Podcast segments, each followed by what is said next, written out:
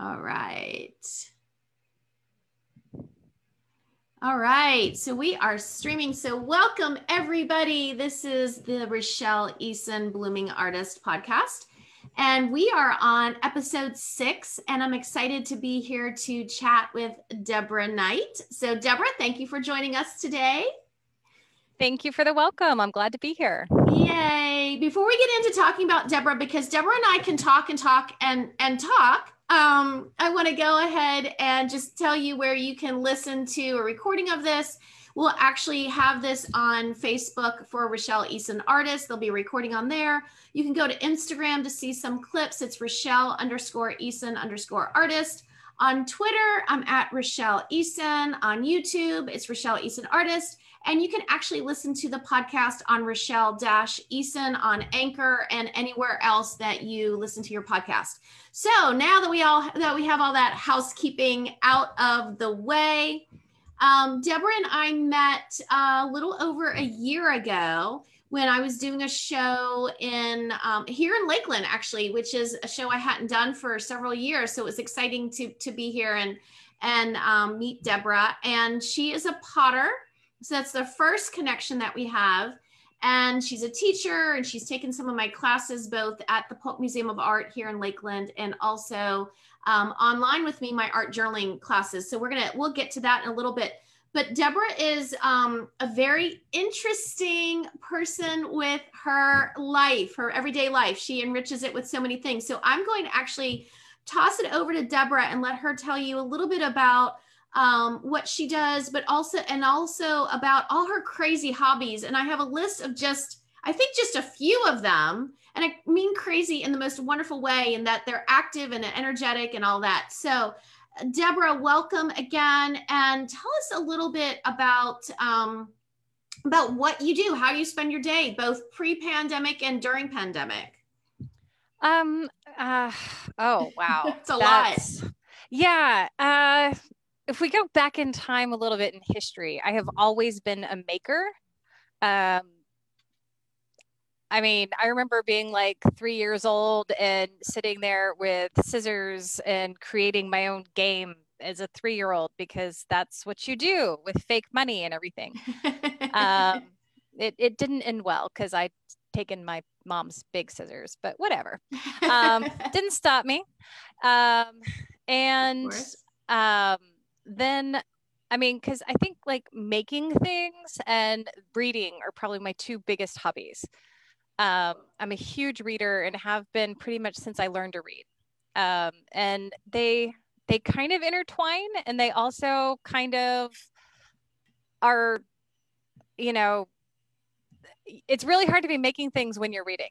Right. I mean, with audiobooks, it's easier to read mm-hmm. while you're making things mm-hmm. nowadays. But you can be um, inspired. Right, exactly. Yeah. Exactly. Yeah. I know that I've really got something something good, like a good nonfiction informational book, when I'm like, oh, my hands are itching. I want to go and do something now.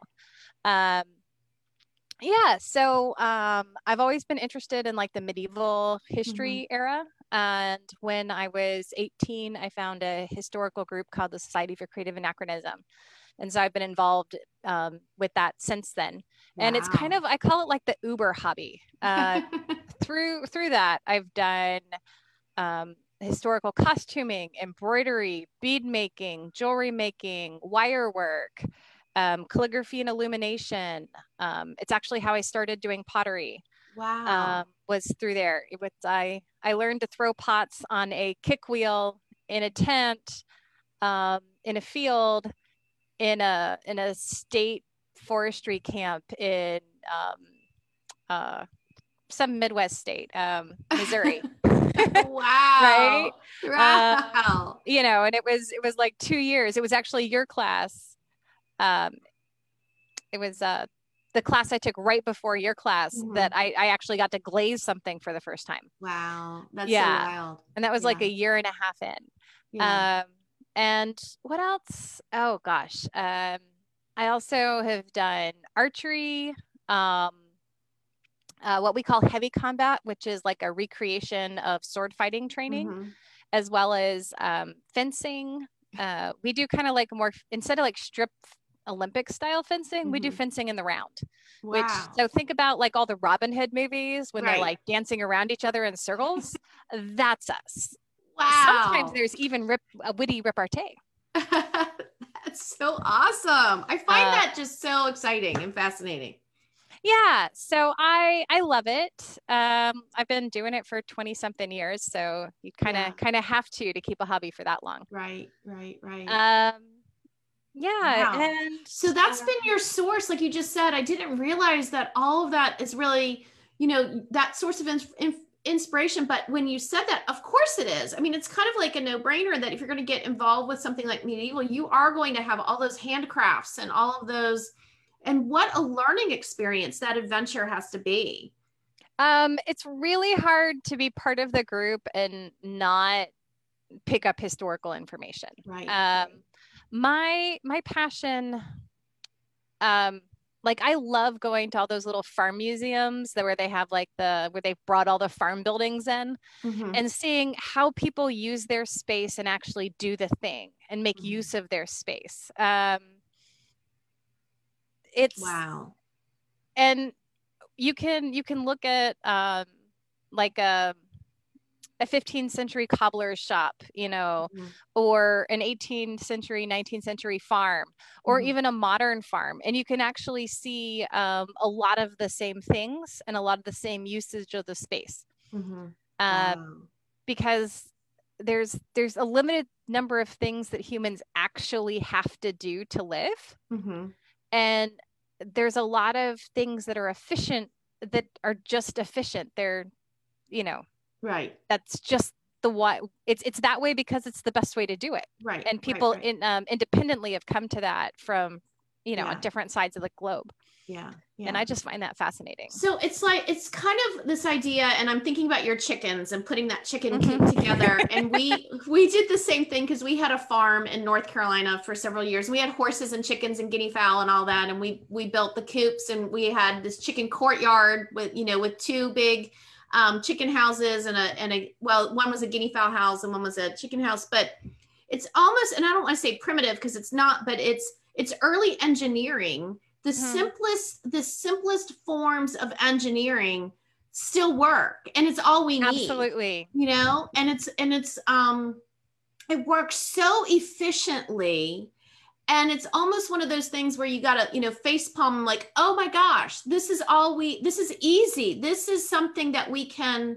not only make but maintain and Mhm.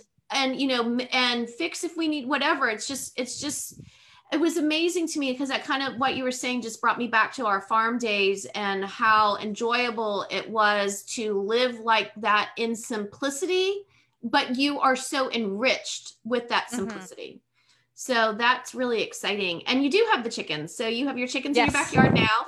I've got i've got my five chickens who are who are right now they're they're free ranging right outside of the coop. I i painted it with um little tudor I, I call it the tiny tudor hoop coop because um like a half timbered building i painted the top part. Yeah. Um and then it's got a a run that's covered by um i made it i made hoops out of um pvc right Um, right you know for some hawk Mhm. protection um and it's unfortunately it doesn't protect from my dog oh yeah yeah he yeah. he likes to chase the the chickens up and down the run so he's not he's not allowed in the big backyard when they are outside of Yeah. their their coop anymore right right um yeah. So I'm, I'm actually thinking about fencing off. Uh, we have a very large backyard. Mhm. Um, fencing off a larger corner of the backyard, Mhm. um, and then putting the the coop in there. Um, Mhm. And right now it's like a tractor and it can move. right right Um, right Yeah. So so like thinking about how to make your farm a little better. Totally Yeah. medieval. yeah well you know it's interesting because on our farm we had we had 10 acres and but we only lived on three of them so Mhm. um seven acres were still all woods and we could actually ride our horses through there and get Mm, lost so it's it felt like a lot bigger because 10 acres for a farm is not very big but um it was great for us it was just a little hobby thing but our chickens we had um in their little courtyard which was actually fenced in with six foot fences all the way around. It was a huge area. that their courtyard was because of our dogs. We didn't want the Right. dogs in there, and we didn't obviously didn't want the horses in there. Um, now ours was a little bohemian. They were big coops that were raised off the ground, of course, because we were in North Carolina, so we had deal with snow and all of that. And um, but they were painted in this uh, this blue, this kind of uh, bright, bright blue with big funky daisies all over Mhm. it. And it was a little bohemian for our chickens, but it was so much fun. And but yeah, you have to think about that. And we had red foxes on our property, so we had to really be careful about that. And um, it does become a challenge to figure out all of those little Right. the little nooks and crannies where not only the chickens can get out but when where your predators can get in and and that was it was quite a learning experience for us definitely um, but as far as making because i know you pottery is one of the things that you really love as well Mhm. and you've done my art journaling classes online and you know and and part of this now that i'm learning about this medieval um, history that you have and this connection to this hobby and we've we've actually talked about that in the past. I guess i just didn't realize how how far reaching it has been in your life. But how has that helped you to um to how does art in particular and all these activities really help you with like mental wellness especially during this pandemic? How have you felt this influence? Um, some of it is is satisfaction because there's a lot of things right now that you can't you can't look at it complete it and say this is good Mhm. you know? Um or there there's a lot of a lot of things that have no no completion. Right. Um and that's so whether it's um you know finishing the 15th mask and going oh i love how i tucked it this time and and and it's so much better than the other ones Right. i made or um you know finishing um, a piece of pottery and being like yeah it's ready to bisque fire now Mhm. um, or you know something in the journal um, it finishing finishing something or or like yesterday i cooked all day. Yeah. And so looks pretty too what you showed. Yeah um, i made uh, a friend gave me some meyer lemons and so i Mhm. made meyer meyer lemon um, uh, marmalade Mhm. and um, some ginger peach marmalade and i you know i picked the peaches last spring. Yeah. Um, they've been in the freezer. Um, and but just just having especially since i'm a teacher and i teach online right now Mhm. um, there's there's nothing concrete there's Mhm. no there's no physical satisfaction with getting things done Mm. um, the joke when you're a teacher is yeah uh, you know so you can work 60 80 hours a week right um, i refuse right but you can but the job's never going to be done right right so you just have to get it to to good enough to to be Mhm. ready to go the next day. Mhm. Mhm. Um, and that takes a long time to learn because I was a teacher in schools for years, and of course now I'm in my 25th year of teaching um, art, and it does, like you said, there's always going to be more. It's never done, so you Right. have to you have to put a cutoff. You have to put your boundaries and put a cutoff Mm-hmm. time. Yeah. yeah, and um, I've I've gotten pretty good at the, the boundaries and cutoff part. Mhm. Um, but being able to to make something and have a completed, tangible product Mhm. is is Mhm. great. Mhm. Um, since I, I I'm staring at the the crate in the corner, um, I put I put my dog Bo in the Uh-huh. in the crate um, because he loves to be involved in Zoom calls. Oh, sweet. Well, we welcome all kinds of dogs into our Zoom calls. Well, the problem is is then that I can't actually talk or anything Right. because you He know he, the becomes the star of the show. Yes, yes, yes. Um, yeah. So um, and. Uh, since he does want to be involved in everything, I end up doing less art right now because I'm I'm working with him, and since I since I have to to ignore him during the day, Mhm. you know, it's kind of like the dog Mhm. show at night. And you actually got him after the pandemic. So you've been so that's kind of been a nice little companion also Mhm. um to to bring into your life at that time. Yeah, um, I got him right before I started working. I was actually uh, driving driving home from a from a road trip, and um, I was like five miles from home, and he he almost got run over, and oh, so I wow. pulled over to check on him, and you know the next thing you know, I have a puppy. Yeah. so um, we got one of ours from the Wawa, so we understand. Yeah, yeah, yeah. But so it's interesting because um, sense of completion. Now that you said that, you know, I am one, especially my art. Um, all of my art, I want to say all of my art except for art journaling, is always in a stage of process because mm, as a mm-hmm. potter and you know how long it takes to get a pottery piece done you know i think a lot of people unless you're in pottery you don't realize how long because it's not just the making of the clay piece, it's drying for at least a week or two. And then it has to be bisque fired and then possibly with an underglaze and bisque fired again. And then another glaze tank and then fired again. And, and, you know, you're talking and drying in between each stage. So, you know, the thicker the piece or the bigger the piece, a lot longer that it has to dry and uh, um, for that first stage. So, um, you cannot do instant gratification with a piece of pottery. It just, it just isn't there. No. I mean, even when you're when you're making it the first time, I mean, if right. you're wheel throwing, you you throw it and then you've got to wait and then you trim it right and then you've got to wait and then you could potentially underglaze it and put a um, handle on it you know you've right got, you've, you know and yeah there's so yeah. many steps you're waiting for but but each but each it but it's incremental improvement and you can mm-hmm. see it mm-hmm you know? Now i i don't know if you share the same philosophy because pottery just like any art you have to be in the mood to do it. Mm-hmm. um, and i said everything but kind of art journaling isn't complete you know in one sitting. Art journaling for me is something that i say is kind of complete because i'm creating a page and then i'm going to go back maybe and put doodles and writing but and to me that's a completion except that i know that three years down the road when i open that journal again i may go ahead and write something else. I might do an update. So in that sense it's not completed but it is as complete as i kind of get in the moment. But pottery when we do pottery or at least when i do pottery i have a certain frame of mind i have to be in when i'm throwing. So we mm-hmm. throw multiple right? We throw multiple right. at a time and then we have to sit and like you said they have to wait to dry to a certain stage so we can trim them. And so you trim all of them. And then you have to do like if we're going to put handles on it or spouts or whatever it is then you do the alterations and that's still in the wet thing.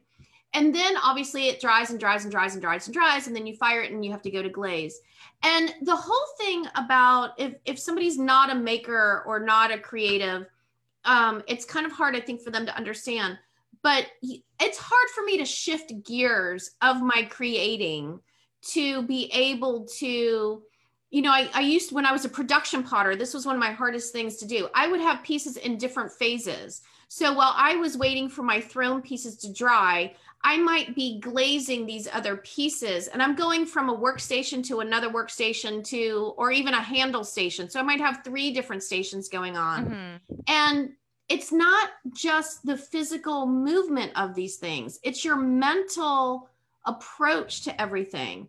And it was really hard. It got to a point where that was stressing me out that I was trying to be a production potter, get as many pieces done as possible because my mental change couldn't take place in between each phase.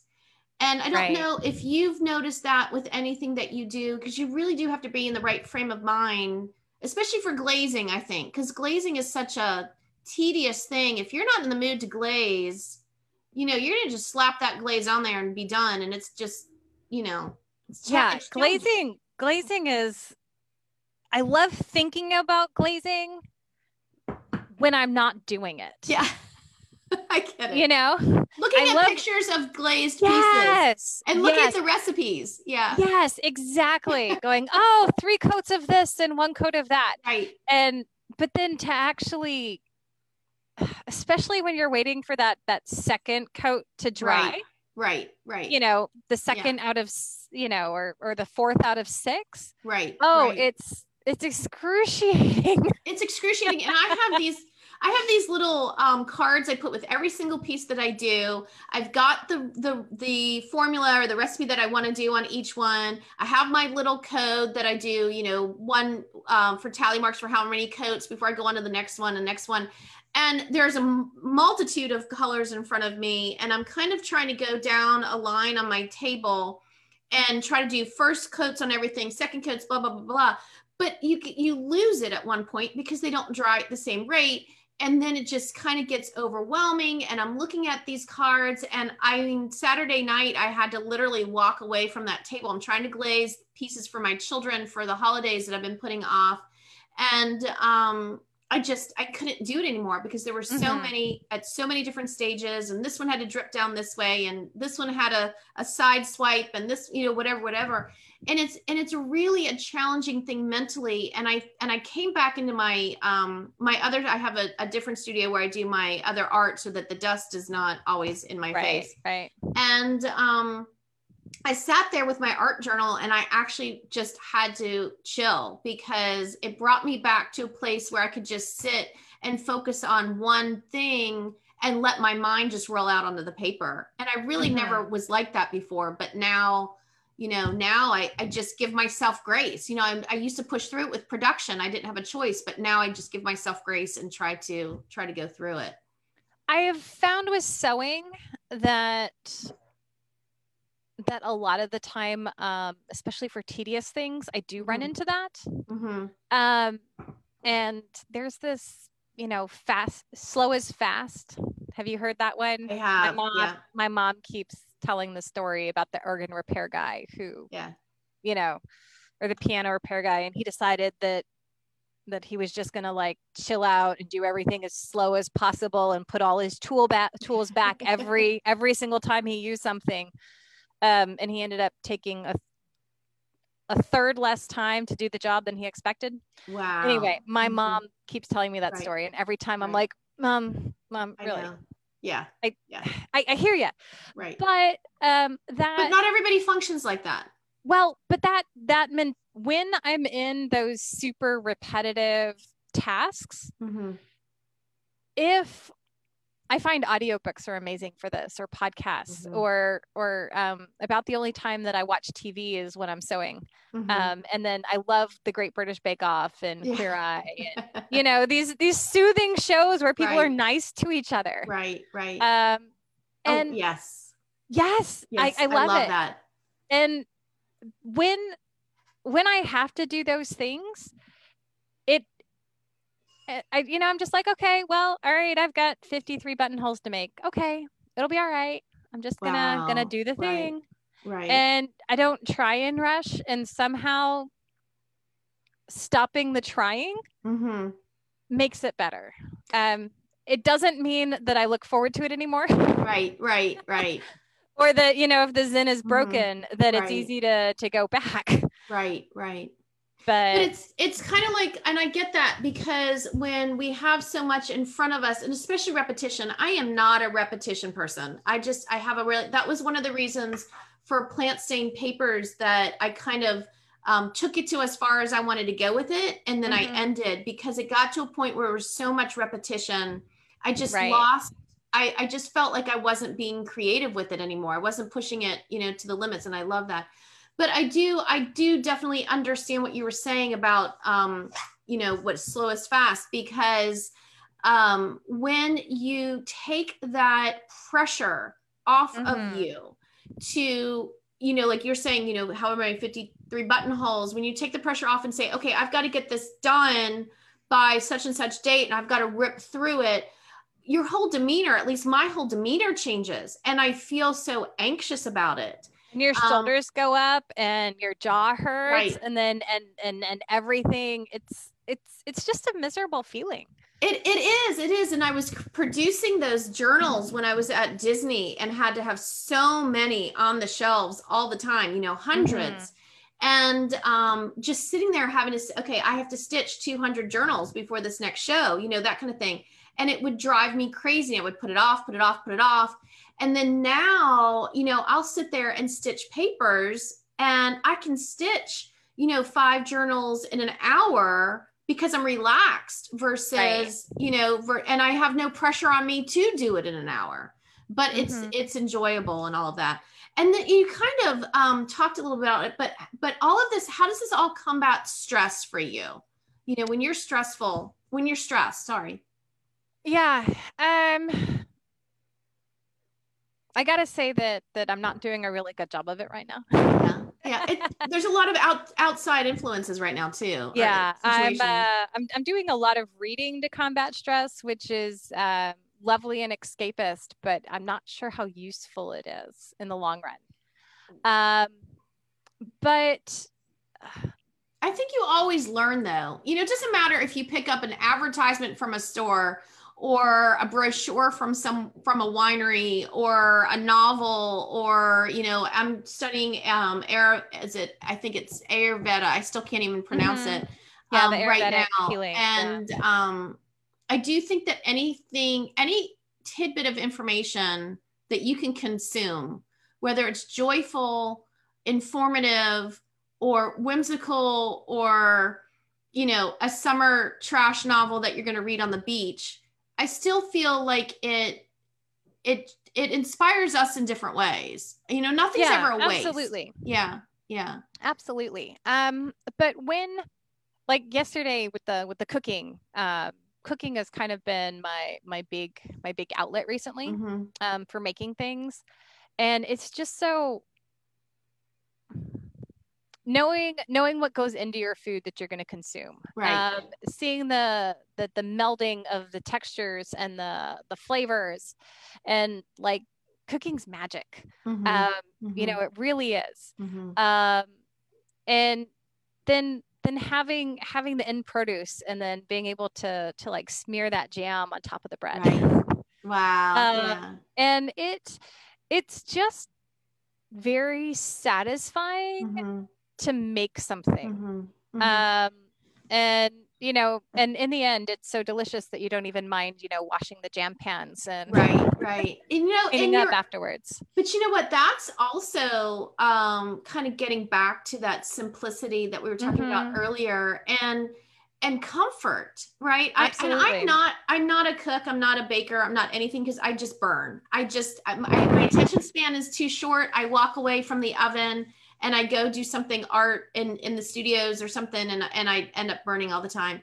But what you just described is is comfort food regardless of what food it is it's comfort right yeah yeah a- and it yeah and it's but i get the i get the same sort of satisfaction when i do sit down with like watercolors mm-hmm. or with the journal and mm-hmm. um especially when you can like do again it's it's magic yeah, um, it's chemistry and magic right. and being able to to to combine the the colors and the intensities and the textures mm-hmm. and um you know and just just making making something new on a blank page right um it's right. it has that same sort of sort of creative soothing mm-hmm. satisfaction mm-hmm.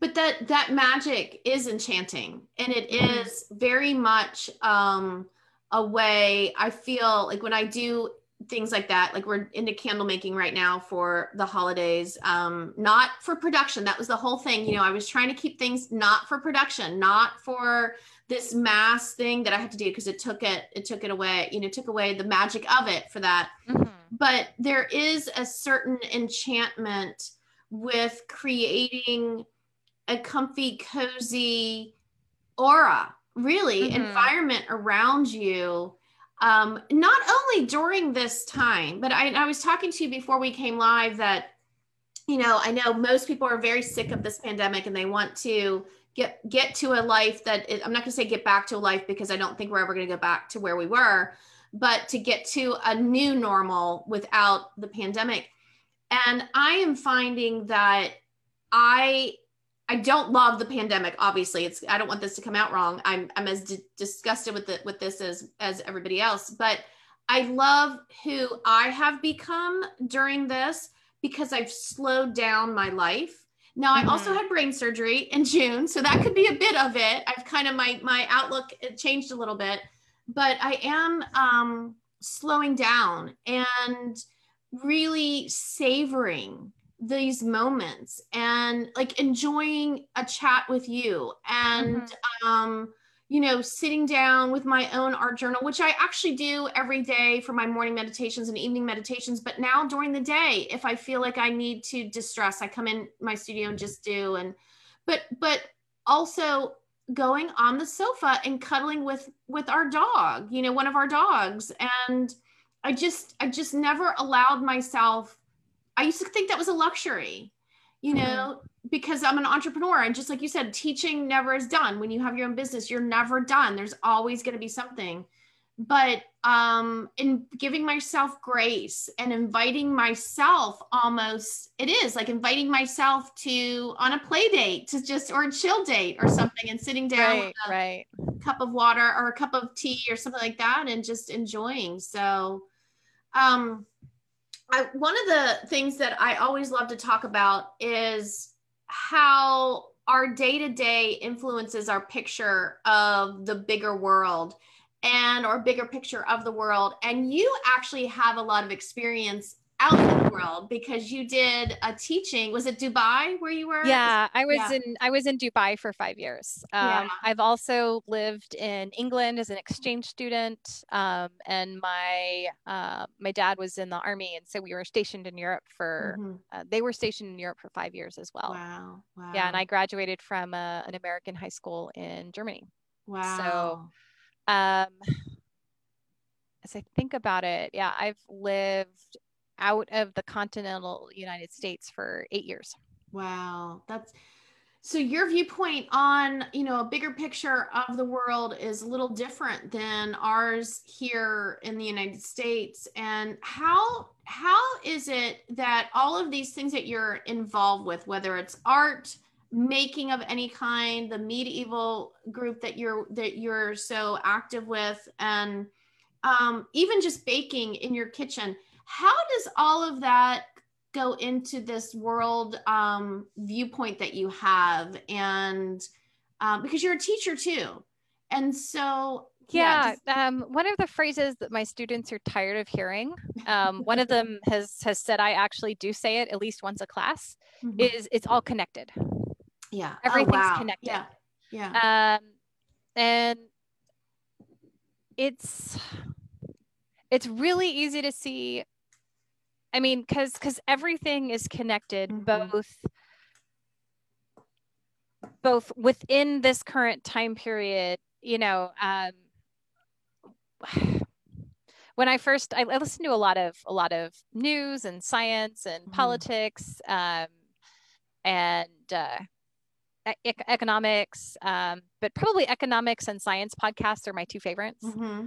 Um, and when when the in January, um, somebody January or February, one of the economists was making a prediction that you know so china has this virus and they're having to shut down production regions and um, you know but it'll be okay. It'll only affect the the world GDP by by this minuscule like 0.6 percent. And I'm like,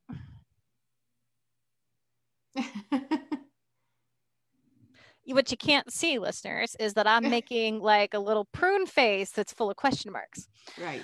Um, and because everything's connected. The the mm-hmm. the worker in a factory in Shang, uh, you know, in, in Shenzhen or, or wherever, who came from a farm, mm-hmm. who is, you know, when when that slows down, mm-hmm. it it affects um, trucking in within China. It affects international trade. It affects what's happening on the mm-hmm. oceans. It affects what's happening in the ports. Mm-hmm. It, it everything's connected both right. right, now and then we can look back and we can look at the 1918 mm-hmm. um, flu pandemic and you know it's it's not like people were different then right because right. people people are still people mm-hmm.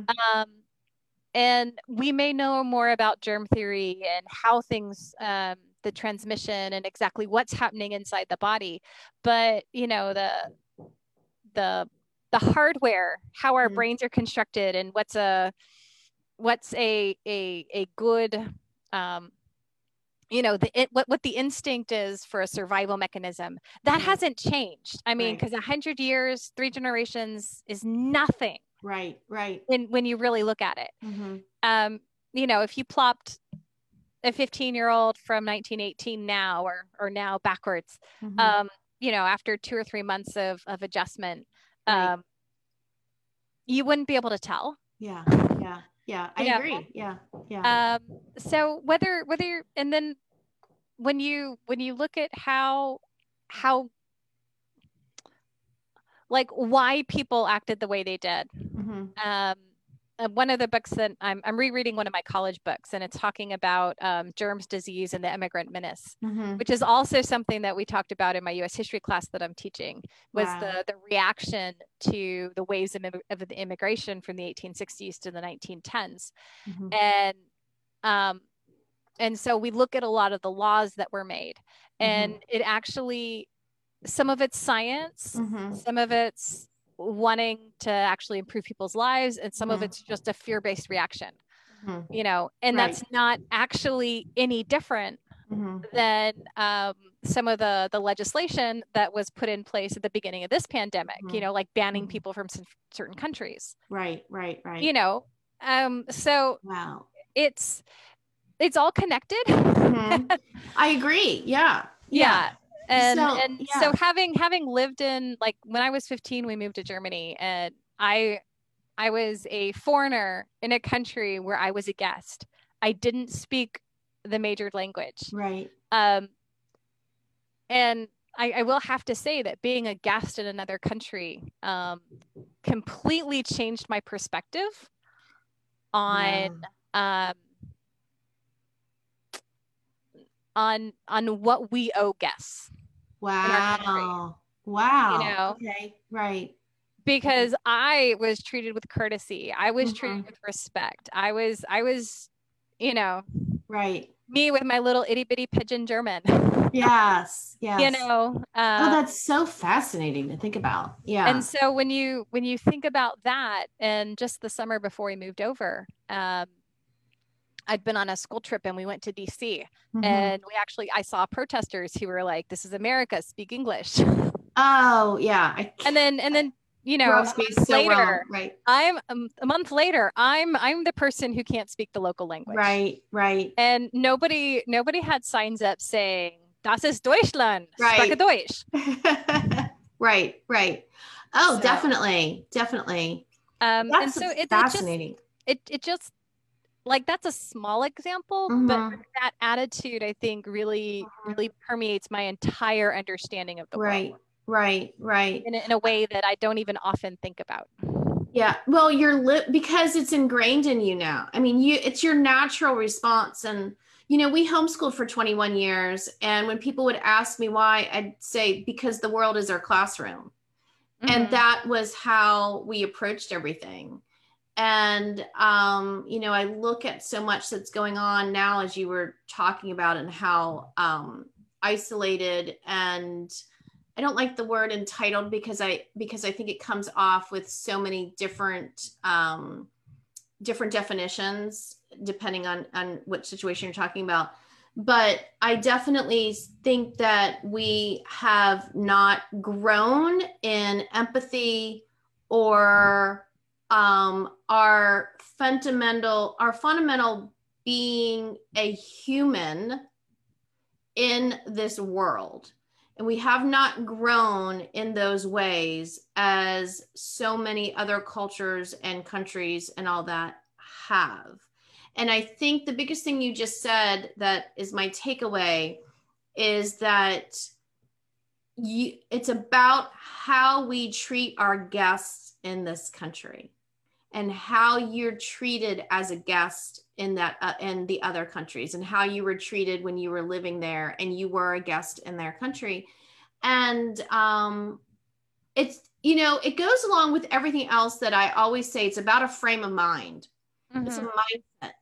And that mindset is one of of of true empathy and humankind.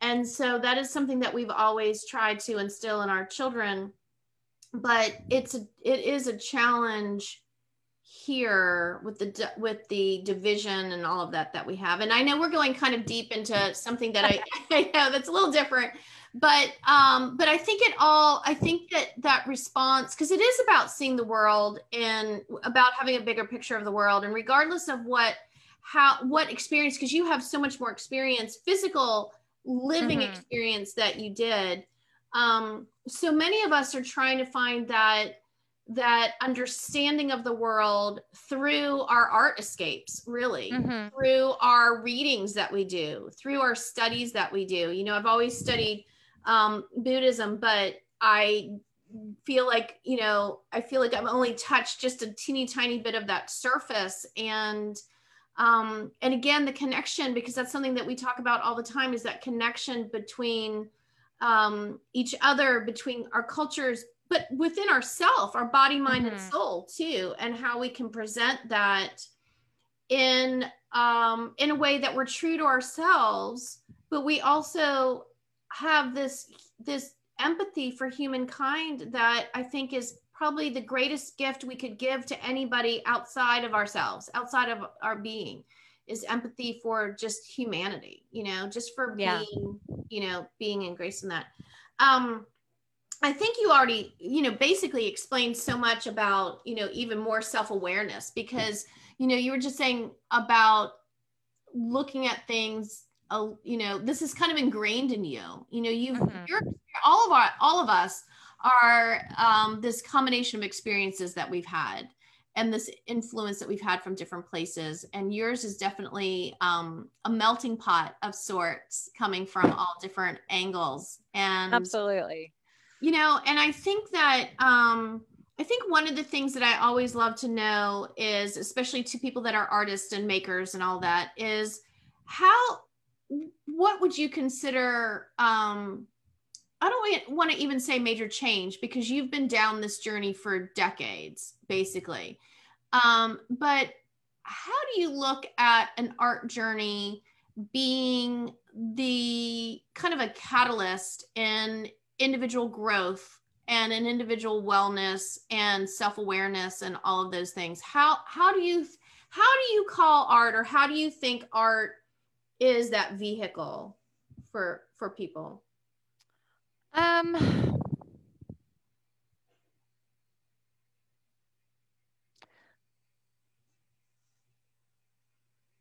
I think the easiest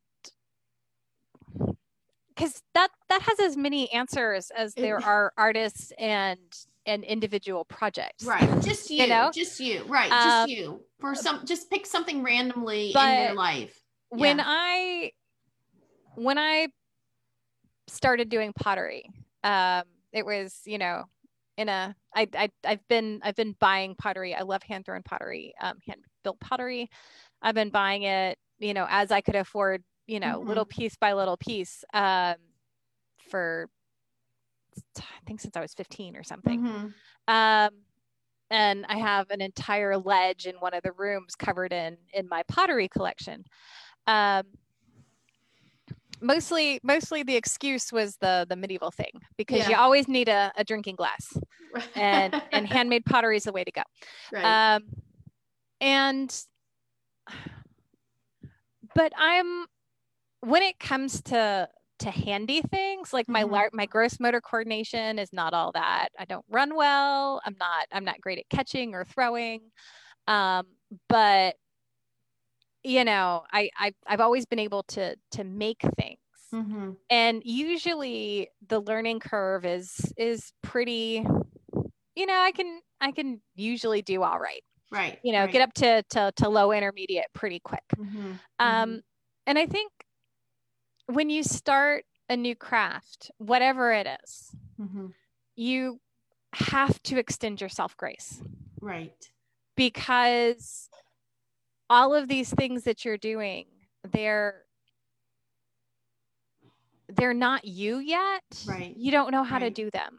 Right. And I think being put back into the mind of the beginner is mm-hmm. one of mm-hmm. the biggest gifts that mm-hmm. you that you can have from learning anything new mm-hmm.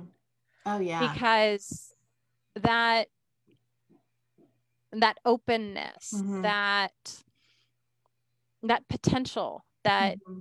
That gift of frustration mm-hmm. right right right and it doesn't when we when you can't do the thing that that you can see in your mind's eye and it just mm-hmm. it just doesn't do the thing right um, right it's I I find it as as rewarding as um, you know having a hard exercise you know going out and mm-hmm. exercising and then you've got this this great endorphin rush and then right. the, the, right. the, the burn right you know from a from a really good workout mm-hmm. and that right. that frustration and and encouraging you to give yourself grace mm-hmm. and when you give yourself grace it helps you remember to give everyone else extend that same grace to other people that is so that's so well said, so well said, and so pertinent for right now. Because I, I, I was actually just having a conversation with with one of my students and saying that um, you know they really weren't they weren't too happy to be pushed out of their comfort zone, mm-hmm. and they wanted kind of a hack to make things easier and um, or sim- you know a little bit more simple and all of that and the way I teach is definitely not like that. The way I no. teach is, you know, you've been in my classes. Um, yeah, you're like, we're gonna do this thing. Yeah, you can make it your own, but I'm gonna show you how to do this thing, and we're all like, uh huh, uh huh, and, and, then it, we get a thing. Yeah, exactly, and it and it's and it's generated by you. You know, not everybody's looks the same, and it's coming out from your own true true self inside, and and I think over time, and you know this as a teacher as well as I do as a teacher um, so the way that I, I teach adults is the way that I taught children so often, and it was very open ended, and it mm-hmm. was very much um, let me let me let me teach let me guide you. It was rather a guiding thing to find their own source of um, being inside of them, and and to help them kind of portray that out into whatever we were doing, whether it was art or writing a paper, because I was a, a writing teacher and I taught English and I taught social studies. And so everything was taught from an art basis though. And mm-hmm. I do that to this day. So that's, you know, it's been over 30 years. But I do believe that growth happens when you're pushed out of your comfort zone. Absolutely. Yeah. yeah. yeah. There's there's there's lots of diagrams about that if you wanted to get sciencey. Right. Right. It, exactly. And I and I feel it. I believe it and that's something that I've always I've always, you know, kind of um and I still encourage like even my students who wanted to hack, I'm like I'm sorry you know the the biggest thing about going through one of my classes i think is the fact that you are caught in a moment to respond to that moment without planning that moment. Because when you start planning that response then your critique then your critical thinking steps in and then you start to analyze and then you start to do all of these things. And i'm not talking about a major project that you're going to put out in a gallery. I'm talking about in your art journal when it's when you're when you're um you know when it's a conversation between your inner voice and yourself that you haven't heard before that you haven't been part of before it's about that instant response in that moment that is authentic and true and possibly a little scary possibly mm-hmm. a little challenging because it it kind of gets you to think about something that possibly you didn't think about in those terms before. And it, it, it, it does get deep. It does get deep um, but I do think that art, whatever medium you choose, is a way that we can express ourselves um, in ways that we didn't actually even know we had that conversation going on inside of us. Right. But it's about it, but it's about being open enough to let that conversation be released so you know that's that's kind of my my take on that. And when you said about pottery because pottery is what i've always collected too. It more and it, you know there's just a handful of pieces of anything but pottery in my house that somebody else made because i do everything.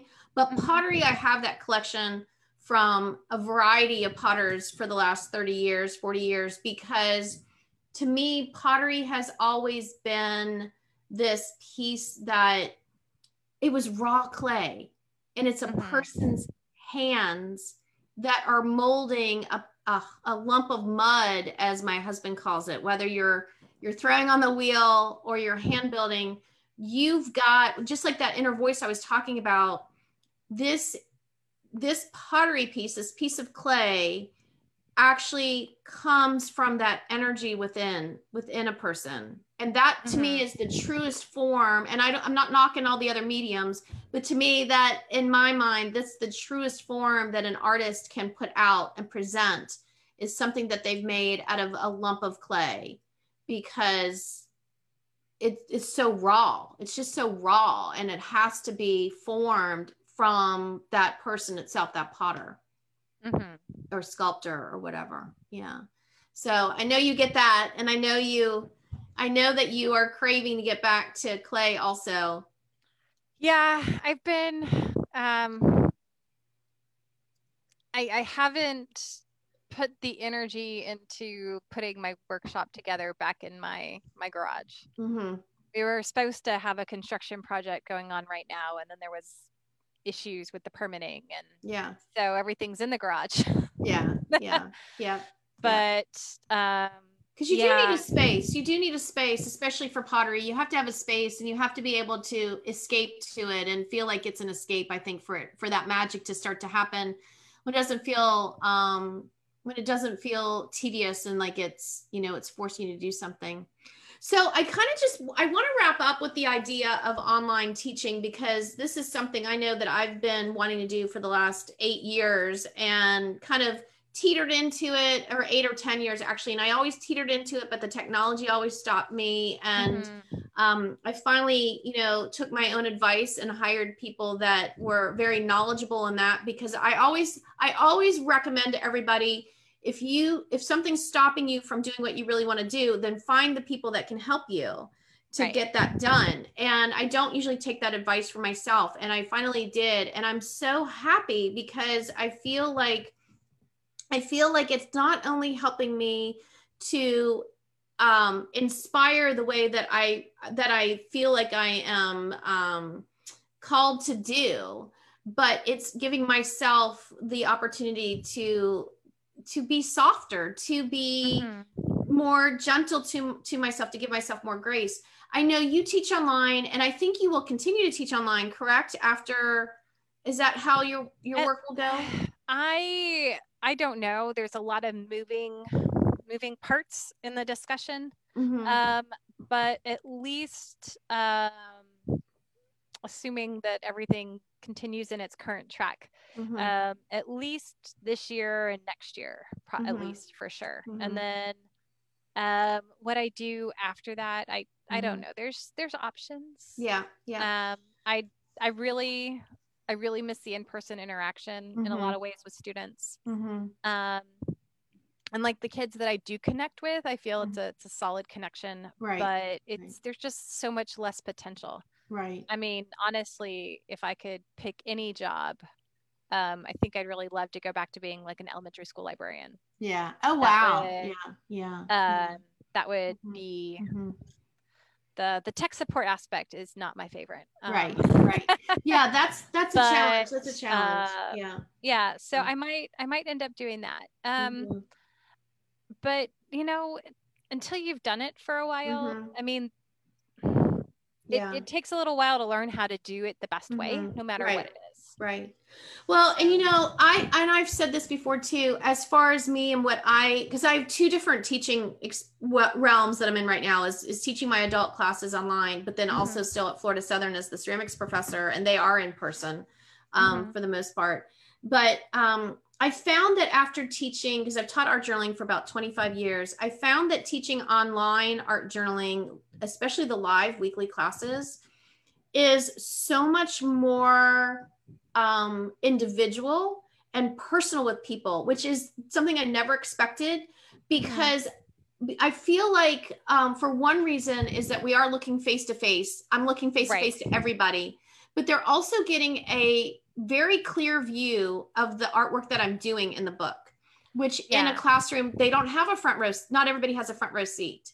Right. But more so than anything, what I have found is that since people are home in their personal space, in their comfort zone, they, I see so much more growth from it, people, even, even people I've had for six or seven years in my classes I've seen so much more growth the last eight months because that that book is is there on their desk and they keep it there through the week. They go back to it. Whereas when they were in person whether we were in person in my own studio or in person at the museum you know i know people were just they were done with two hour after two hours of class they put their book in the car they left it in their car until the following week and that was it. And it was just mm-hmm. this this kind of two hour um, experience every week but it wasn't more than that. And now most of my students um, they really engage on their own afterwards. And it was something i was extremely surprised at. And i know we have very different audiences because you're teaching